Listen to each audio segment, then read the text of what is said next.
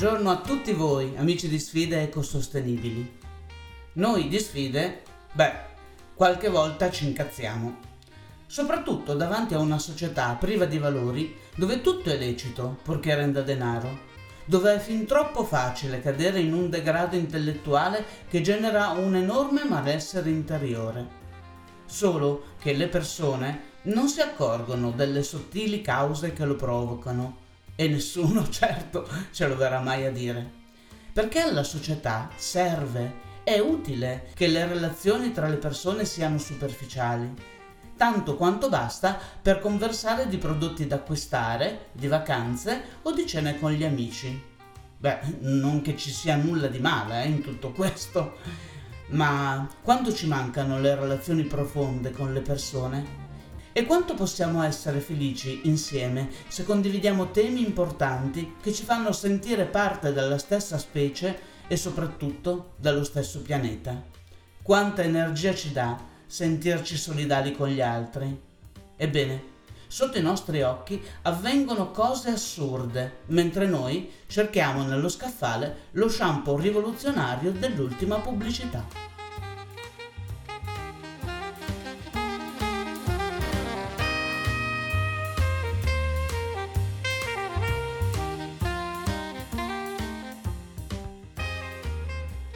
Forse non tutti si rendono conto che esistono commerci scabrosi, come la compravendita degli organi, o sarebbe meglio dire traffico di organi, perché esiste un mercato sotterraneo che approfitta di persone in condizioni di estrema povertà, alle quali, per non soccombere, non resta che vendere un rene.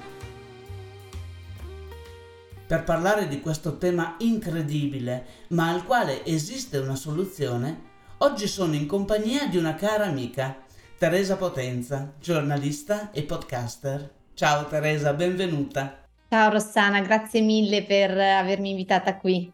Teresa ha scritto un podcast che si intitola Merci di scambio. Tra l'altro meraviglioso per la cura e la grazia con cui è stato realizzato e che si occupa proprio di questo tema, che naturalmente vi invito ad ascoltare.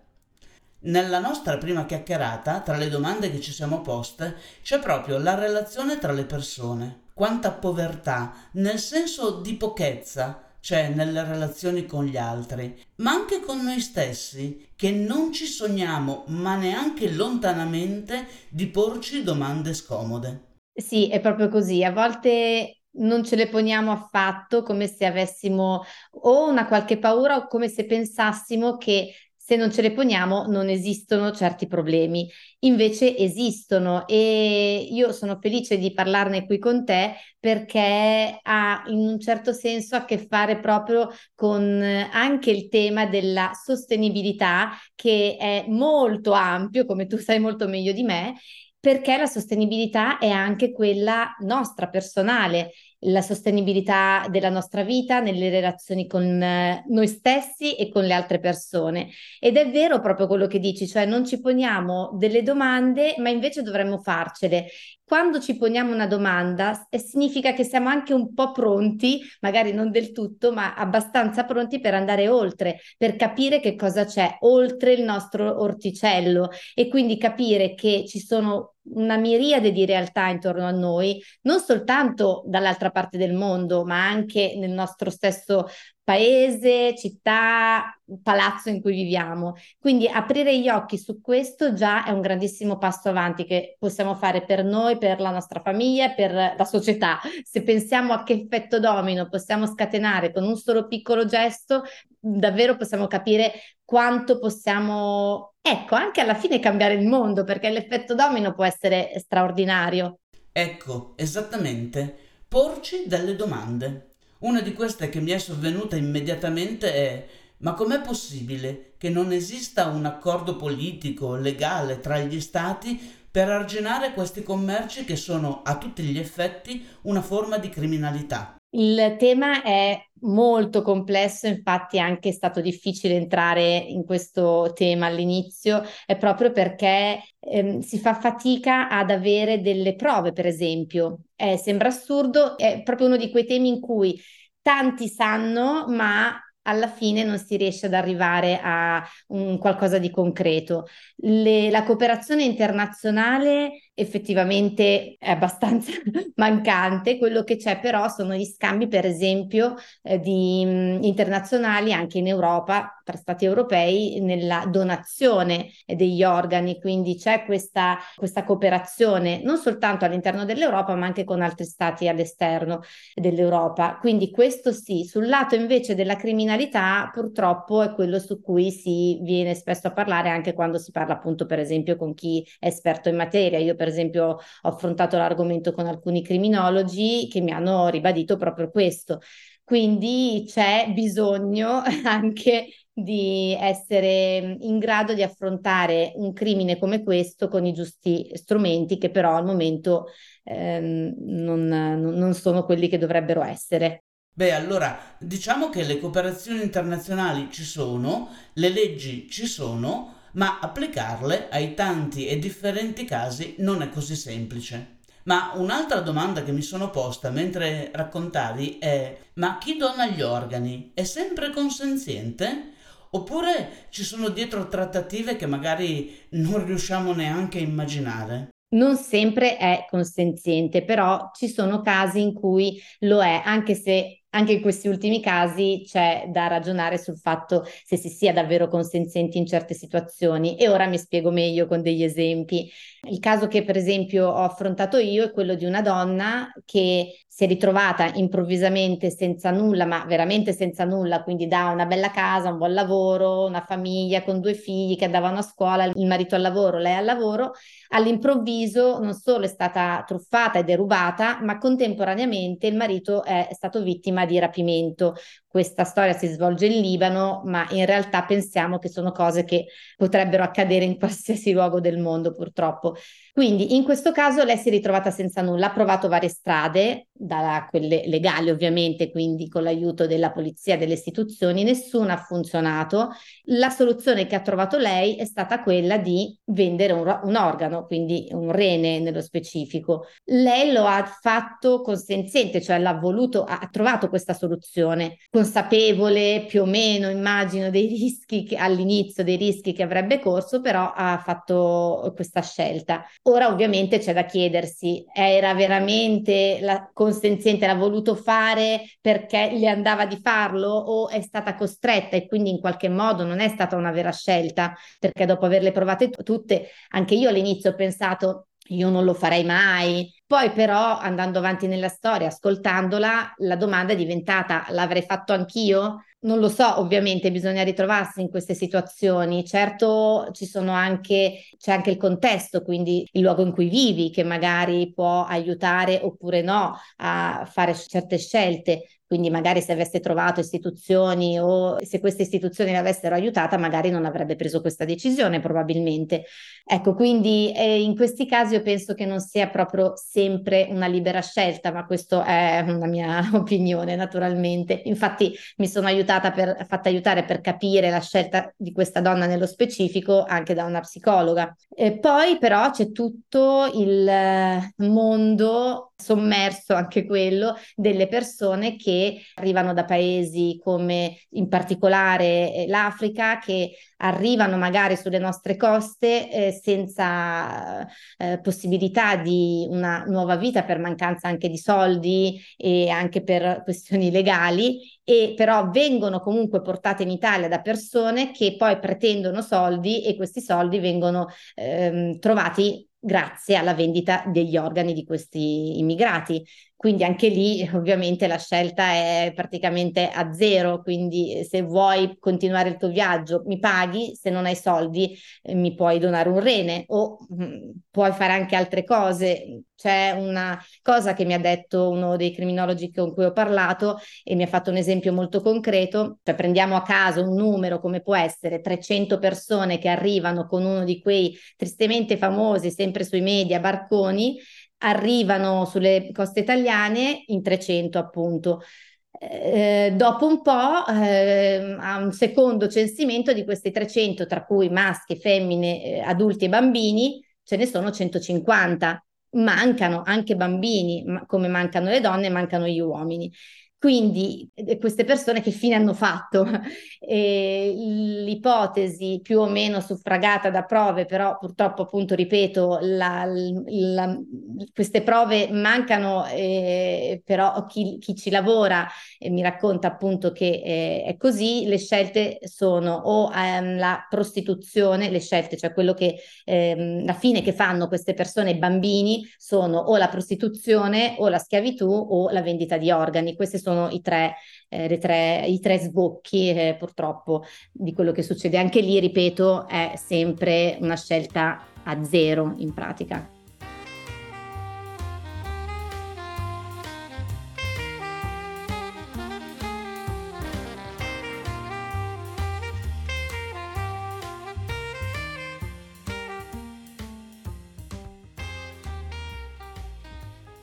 Questa realtà di cui stai parlando è veramente una ferita aperta nel cuore dell'umanità.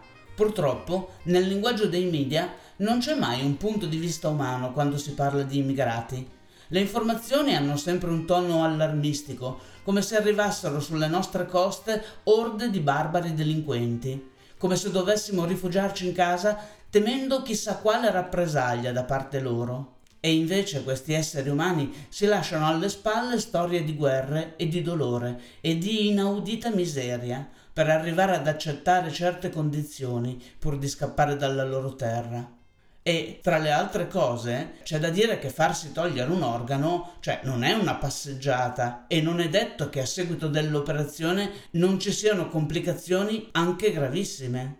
Sì, e mi dai l'opportunità anche per dire due cose. La prima è che, per tornare alla storia che ho seguito io, la donna è stata operata in un ospedale e tra l'altro anche importante. Questo però non significa che le cose vadano bene, perché in un caso come questo, dove c'è una compravendita di, di un organo, la persona non è seguita come dovrebbe essere, soprattutto nel post operatorio quindi avviene l'operazione, c'è un piccolo follow up se la persona a cui hai venduto l'organo ti paga il follow up perché non è sempre gratuito, per esempio in un paese come il Libano non lo è, eh, la visita medica non lo è, quindi c'è l'operazione, e poi resti lì. E quindi qualche visita la fai, ma dopo, e dopo arriva il, il brutto, perché per esempio la, mm, questa, questa, donna che io ho chiamato Nistrin perché ovviamente volevo che man, cioè, avevo bisogno che mantenesse l'anonimato, Nistrin adesso non sta bene, eh, quindi ha anche il problema della, de, di, del post operatorio che non è andato bene, quindi ha, ha venduto un organo, ha, ha, sì ha liberato il marito, ma la, la famiglia non sta, eh, non ha recuperato la vita che aveva prima, anzi peggio perché non hanno più neanche una casa, quindi si ritrovano a vivere dove capita nei campi profughi perché sono di origine siriani, quindi, ma anche se non fossero di origine siriana andrebbero in un campo profughi perché dove vai a vivere o nel sottoscala di un, eh, di un palazzo come è stato per esempio negli ultimi giorni perché comunque continuo a sentirla. Quindi c'è anche questo da ricordare sempre. La seconda cosa che volevo dire è l'altra parte, l'altra faccia della medaglia, perché noi parliamo, siamo abituati a, ad ascoltare le storie di chi vende l'organo, però poi c'è sempre qualcuno che lo compra e quindi questa catena è, cioè, è, non è alimentata solo da chi lo vende, ma da chi lo compra soprattutto. E ovviamente mh, sono persone che hanno molti, molti soldi perché non, non, non parliamo di 5-10 mila euro, quindi sono persone che spesso vivono nel nostro cosiddetto occidente, quindi eh, che magari vanno proprio in paesi come il Libano per effettuare queste operazioni. Poi, eh, ecco, però una, un'ultima cosa che volevo dire è che tutto questo purtroppo appunto non viene seguito come dovrebbe essere, ogni, eh, ogni pista non viene seguita rientra il caso della vendita e del traffico di organi nel più ampio tema della tratta di esseri umani, che naturalmente su questo ci sono moltissime altre, mm, cioè molto seguito, eh, cioè, ci sono leggi, ci sono anche scambi di sì a livello internazionale, però quello della vendita del, del, del traffico di organi è una parte di questo argomento che purtroppo appunto non, non ha ancora il, per adesso eh, non ha anche l'attenzione, secondo me, che meriterebbe, perché c'è come una sorta di, di, di omertà, di problema. Ecco, quello che mi è stato risposto è, e si sentirà nel podcast, che tocca poteri forti e questo vuol dire tutto e niente, eh, perché in molti sono coinvolti. Però faccio solo un esempio parliamo di poteri forti, possiamo immaginare di qualsiasi tipo, non solo politico e così via. Prendiamo l'esempio di un ospedale, appunto, dove avviene un'operazione o anche ospedali mobili. Allora, lì questa operazione non viene effettuata dal primo che capita, appunto, in uno scantinato o non viene effettuato da, da un infermiere, viene effettuato da un dottore, che a volte viene anche da paesi occidentali. E, e quindi eh, sono persone che hanno potere, quindi non è politico in questo senso, però comunque sono poteri forti. Il traffico di organi coinvolge molti di questi poteri, tra cui ovviamente anche il crimine organizzato, la mafia. Eh, di, no, non parliamo solo della mafia italiana, ovviamente, che poi qua apriamo un tema, no, eh, si chiama crimine organizzato, quelli che le compongono sono le mafie ormai transazionali che lavorano sul campo e lavorano tantissimo ormai online. Ora che moriamo di curiosità, chiudiamo la puntata e vi mandiamo ad ascoltare il podcast Merce di Scambio. no, dai Teresa, scherzavo. Ascolta, faccio una sinossi brevissima, anche senza raccontarci dei particolari, ma nell'insieme. E ti giuro che tutti gli ascoltatori di sfide ecosostenibili si riverseranno sul podcast Merce di Scambio istantaneamente. Grazie Rossana, come sempre. Ehm, allora, la storia che sta alla base di Merce di Scambio, di cui tra l'altro mh, voglio dire è uscita la prima puntata, quindi le, e, e, ovviamente il trailer, quindi poi le prossime arriveranno e potrete, potrete ascoltarle presto. Eh, la storia che sta alla base è di, la storia di Nistrin, che ci racconta quella appunto che è la sua storia personale, quindi come, vi ho, come ho accennato un po' prima, eh, che mh, si è ritrovata senza nulla e eh, da qui è arrivata la decisione di vendere un rene. Ma questa è la storia che fa, io dico sempre da Fier Rouge, cioè offre lo spunto per ampliare lo sguardo e quindi chiedere a chi ne sa molto più di me che cos'è, che cosa sia il traffico di organi, quali sono le modalità come accennavo prima, che sono sul campo, ma sono anche online, eh, perché si possa arrivare a una e come si possa arrivare psicologicamente proprio a una scelta del genere e quindi con una psicologa, un'esperta di etica. Parleremo ovviamente del contesto con chi è esperto invece di relazioni internazionali. Da lì arriviamo poi a capire anche quali possono essere però le alternative, che va da sé è quella della donazione. Sarebbe l'ideale, io ho sentito il direttore del Centro Nazionale Trapianti, che appunto anche lui sarà nel podcast, che ci racconta quello che sta facendo l'Italia, quello che stanno facendo anche altri paesi e appunto come questa possa essere davvero forse l'unico modo o uno dei modi migliori per evitare che un commercio di questo tipo continui purtroppo a prosperare perché ci sono molti molti milioni dietro. Io dico milioni ma potrei dire miliardi solo che appunto chi poi si occupa di, di questo mi dice non andare troppo perché non ci sono le cifre reali ovviamente come, come per qualsiasi cosa di questo tipo come può essere anche un commercio della droga non è che possiamo avere le cifre proprio precise, però sono molto molto alte. Quindi ci racconteranno nel podcast tutto questo gli esperti, ma poi vedremo da vicino insieme a Nistrin eh, quella che è mm, la scelta e poi, la cons- le, poi quali sono le conseguenze della scelta. Credo che manchino veramente un po' a tutti le informazioni basilari, per esempio su come funziona la donazione di organi legali.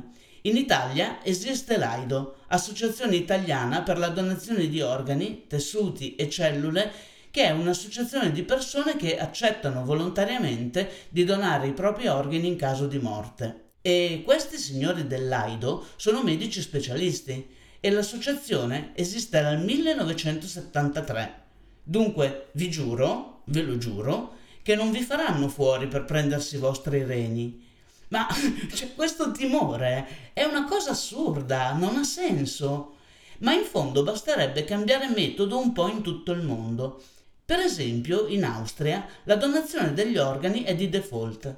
È una condizione definita alla nascita e solo se non sei d'accordo per mille ragioni di qualunque genere firmi per sottrarti a questa prassi che è assolutamente democratica.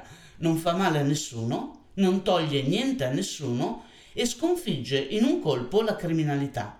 Perché dietro il traffico di organi c'è la criminalità, anche se ha il colletto bianco. Sì, hai detto proprio bene e tra l'altro io pensavo all'inizio magari che il fatto che in Italia non ci fossero abbastanza donatori fosse magari legato a una questione religiosa, poi ovviamente mi hanno fatto notare che così non è perché la Chiesa Cattolica, ma anche il primo donatore è stato Don Gnocchi, poi ehm, la Chiesa Cattolica è assolutamente eh, a favore della, della, donazione degli organi, ma anche le altre grandi religioni monoteiste, giusto per citare quelle grandi, quindi ehm, ebrei e musulmani, così come i cristiani, sono tutti d'accordo. Quindi è proprio un, un timore mm, di, di, di, tante, purtroppo tante persone, però io vorrei dire, poniamoci magari dall'altra parte, se ehm, noi, i, io, i nostri figli fossero, avessero bisogno di un organo, allora lì forse cominceremmo a dire ma perché le persone non lo, do, non lo donano?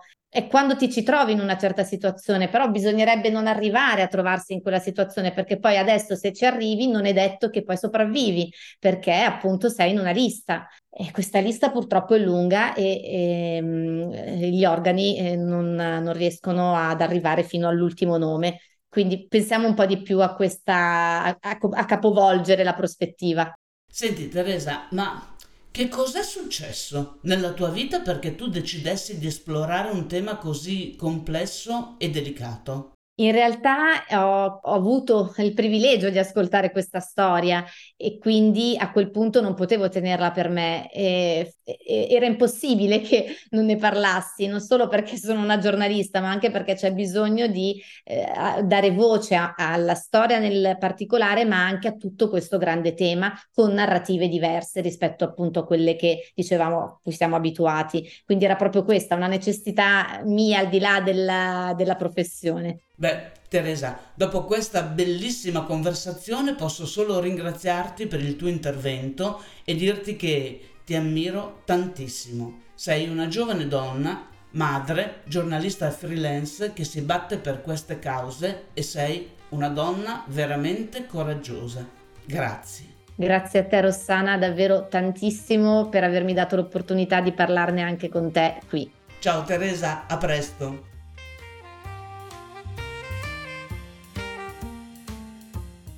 E noi, cari amici di sfide ecosostenibili, ci sentiamo alla prossima puntata. Ciao!